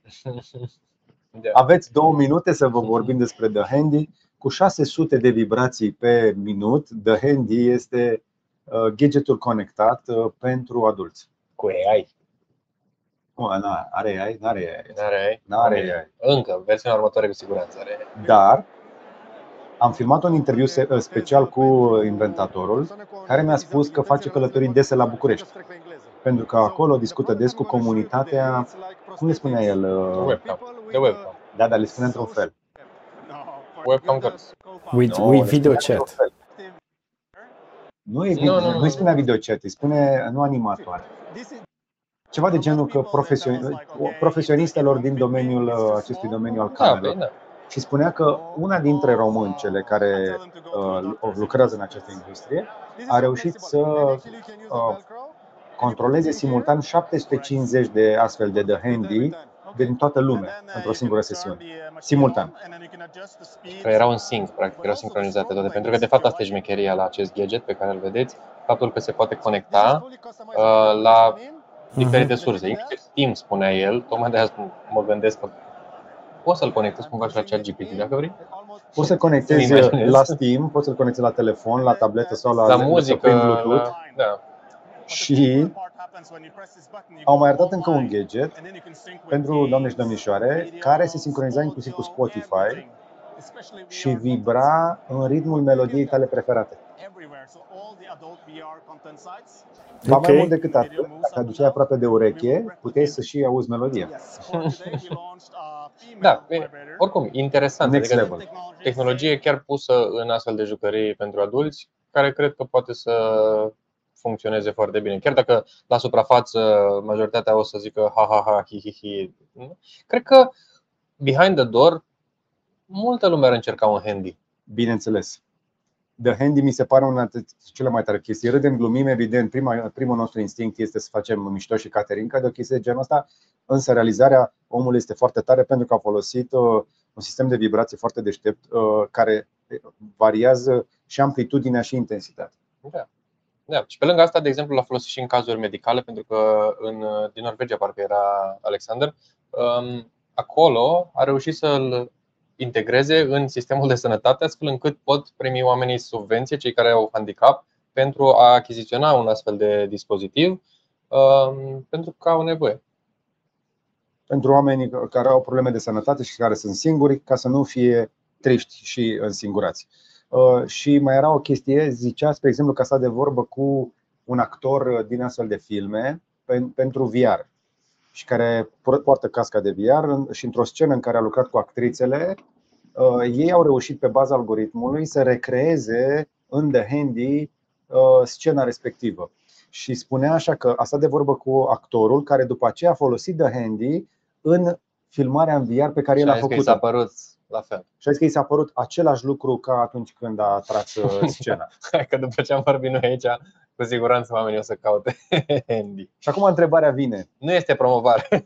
nu e promovare, dar întrebare sinceră. Vi s-ar părea util să le importăm pe Gadget Boutique, pe gadget.ro? Vorbe, eu vorbesc foarte serios. Ia uite la fața lor. Atâta vreme cât uh, probabil pe colet uh, nu o să scrie neapărat ce fel de produs e și îl ambalăm cu grijă și suntem discreți la capitolul ăsta, oamenii cred că nu ar fi deranjați de treaba asta. Oricum e o, e o achiziție probabil pe care o faci la nivel personal, adică nu le spui la Asta spun behind the prieten, door, exact la toată ziceam, adică nu te lauzi că ți-ai luat un exact. handy, sau mă rog, poate te lauzi în grupul tău foarte restrâns de prieteni, uh, da, pe internet o să zici, nu, domne, ce e chestia asta. Exact. Ce, ce Puneți o banană sau o piersică în chat ca să știm că vă doriți și la, când ajungem la 100 de banane o să importăm de handy. Nu glumesc. La 100 de banane în chat, uh, am vorbit cu ei, le-am luat contactul și importăm de handy. Mai ales că, okay. din câte înțeleg, se vinde și de pe magazinul lor online, iar uh, fetele specialistele din România care lucrează în parteneriat, deja și sunt multe cică, vând cu uh, recomandă și ele Sunt influencer de, hand, de handy, cum ar veni. Deci asta este ultima chestie în această industrie. Deci, da, râdem, glumim, ne, ne mai hăhăim câte un pic, dar e o chestie de tehnologie foarte smart. Da? E, băi, până la urmă e conectată, e prin Bluetooth, este gadget, funcționează cu internetul, e gadget, funcționează. Da. da. Bun, am vorbit de handy. Mai avem ceva de la CS? Da, trebuie. Imediat după de handy trebuie să vorbim de șeful CS-ului. Bine, hai, zi. Gary Shapiro este pe sfert român. Eu cunosc că l-am mai întâlnit pe Gary Shapiro odată aici în ultimii ani și am rămas foarte plăcut surprins când i-am luat, am, i-am luat un interviu foarte scurt. Mi-a zis, am timp de o întrebare. Perfect mi-a zis tipa de la PR că trebuie să mă înregistrez un an înainte dacă vreau să am o discuție de 10 minute. Un om foarte ocupat. Um, CES este organizat de o asociație, uh, se numește CTA, uh, care aniversează 100 de ani, de scrie 100 de ani aici, Consumer Technology Association. Băieții ăștia acum un secol s-au aliat, uh, se ocupau de parte de transmisiuni radio și au zis că au nevoie de o asociație și au făcut-o și de pe urma acelei asociații acum 100 de ani mai târziu, în continuare derulează cel mai mare târg de uh, tehnologie de pe planetă. și suntem foarte bucuroși că suntem aici încă o dată. și uh, ce pot să zic, sper că v-a plăcut, sper că ați aflat ceva folositor și ca de obicei cred că știți ce puteți să faceți dacă vi s-a părut folositor ceva aici. Am vorbit de reclame. Am zis că păstrăm la final și senzația cu reclamele. Hai mă cu reclamele. Hai. Ne-am uitat de când, eu de, și eu de când și tu de când ai ajuns, ne-am, ne-am tot uitat la reclame. Că deci noi deschidem televizorul pe reclame. Da, exact.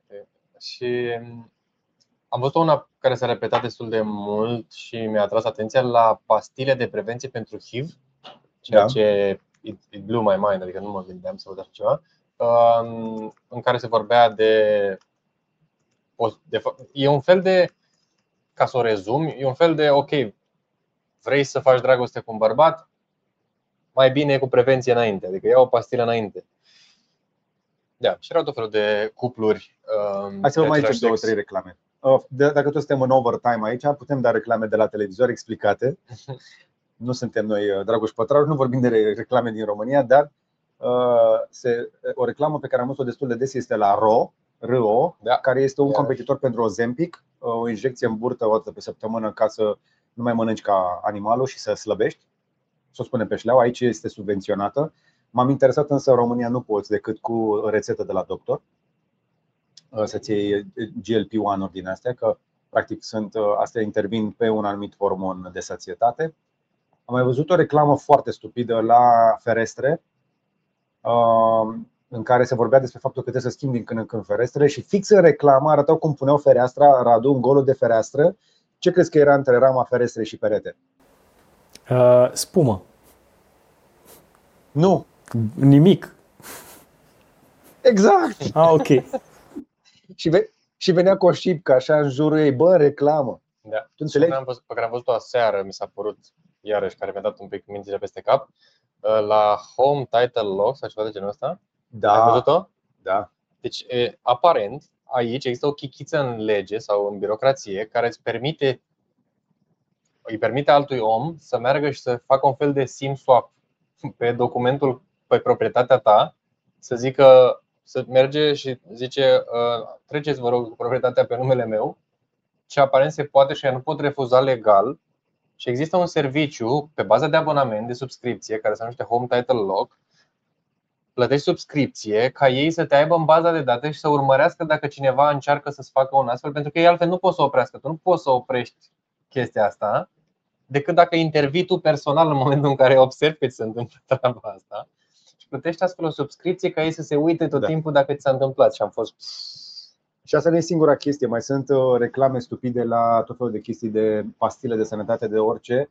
Una care pe mine m-a dat pe spate este cum să-ți controlezi glicemia bând o chestie din sticlă tot timpul, să cumperi foarte multe sticle și să tot bei glucerna din aia. Așa. Și dacă tot am vorbit de SimSwap, ce? A, să vorbim de SEC? hai să vorbim un pic la final de cripto și de cel mai importantă veste din uh, cripto din ultimii 10 ani. Din toată istoria, dacă uh, Yeah. ar fi să o luăm așa, practic avem, uh, începând de astăzi, avem uh, pe burse, pe diferite burse din Statele Unite, ETF-uri pentru spot, uh, pentru Bitcoin. Pentru, uh, adică, efectiv, ETF-uri care sunt nevoite să cumpere Bitcoin pentru fiecare um, Bitcoin pe care îl pun în piață, ceea ce este huge, super mare pentru termen mediu și lung. Uh, Bineînțeles că momentan avem volatilitate, dar ce s-a întâmplat înainte a fost un shit show total. Cu trei zile înainte, noi se, ca știa, se cam știa de faptul că 10 ianuarie este data la care se va întâmpla. Bun. S-a tot vorbit despre asta. Pe 8 și 9 ianuarie se tot aștepta decizia. Uh, au- În prima instanță, contul de Twitter al SEC, autoritatea care uh, practic uh, veghează asupra tot ce se întâmplă pe partea de securities, de active mobiliare De din, bursă. Uh, din Statele Unite și de bursă, contul lor de Twitter a fost spart. Cum a fost spart contul lor de Twitter? Evident, prin aceeași metodă prin care sunt sparte toate conturile de Twitter, printr-un SIM swap, printr-o metodă de atac de asta de a schimba uh, ownerul SIM-ului.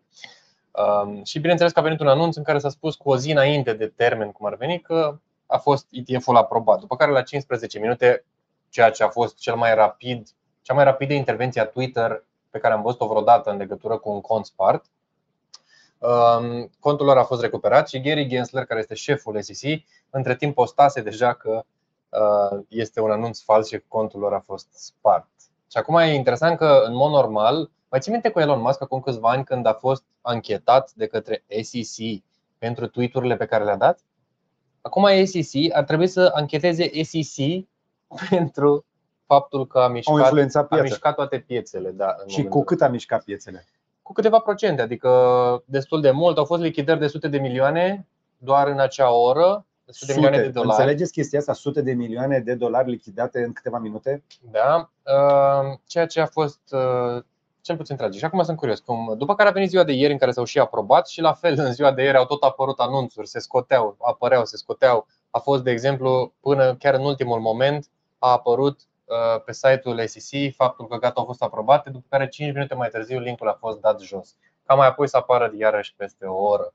Adică The Land of Freedom este și Clown World în multe, din multe Oh, puncte da. de vedere. O, da. Deci, uh, noi suntem cumva în parcul de distracție aici, așa că urmăriți-ne în continuare, pentru că încă mai avem chestii interesante să vă arătăm. Mai suntem încă în Statele Unite și uh, mai am o întrebare pentru voi, dacă ați rezistat până la final. Ce mașină ar trebui să mai închiriem ca să o mai filmăm aici după Polestar și după Rivian. Și în afară de Cybertruck, că știm și îl vrem și noi și Mi-am pus rând la cineva care așteaptă o livrare aici în Las Vegas, practic de aia o să plecăm un pic mai târziu. Așadar, uh, dați-ne o veste și spuneți-ne încă o dată ce mașini ați vrea să mai vedeți, pentru că am văzut că vă plac, vă interesează, despre ele am vorbit cel mai mult de aici. Mașini zburătoare, tot felul de gadgeturi. Radu acoperă foarte bine partea de hardware. Uh, Pe partea de cripto o să revenim uh, în curând, dar mai acoperim uh, de la distanță prin social media. Și cam atât pentru astăzi. overall oricum. Nu mai este ca acum 2 ani, când vedeai metavers la fiecare pas, acum nu mai vezi metavers nicăieri, nu mai există cuvântul metavers nicăieri. Da. Și cripto și blockchain la fel. Uh, Nici măcar n-am văzut. Sunt convins că există undeva un mic colț în care este și parte de cripto și blockchain, dar momentan n-am ajuns în zona aia pentru Da. că este imens. Dacă uh, ajungem zilele astea, oricum o să vorbim luni, dacă reușim să um, facem live-ul, dacă nu, săptămâna Da. următoare. A, și dacă aveți întrebări, uh, dacă sunteți curioși, uh, chestiile astea sunt alea de la Huawei, se numesc uh, Free Clip și uh, se aud ok, se aud bine. O să le testăm, o să le facem video în curând. Cam atât însă pentru astăzi. Radu, mulțumim! Cu mare drag. Uh, Distracție-vă plăcut acolo și uh, ce pot să zic? Că stay safe, că e Statele Unite. Da. Uh, Da, e ok. Îi mulțumim și lui Daniel pentru montaj, îi mulțumim și lui Vlăduț pentru partea de social media. Vă mulțumim mai ales vouă că ne urmăriți, mai ales membrilor care ne susțin. Și încă o dată la final, dacă ai rezistat până acum, like, share și subscribe. Aruncă un ochi la linkurile din descriere și până data viitoare. Să-ți fie Numai Trebuie să zic eu? Bine. așa.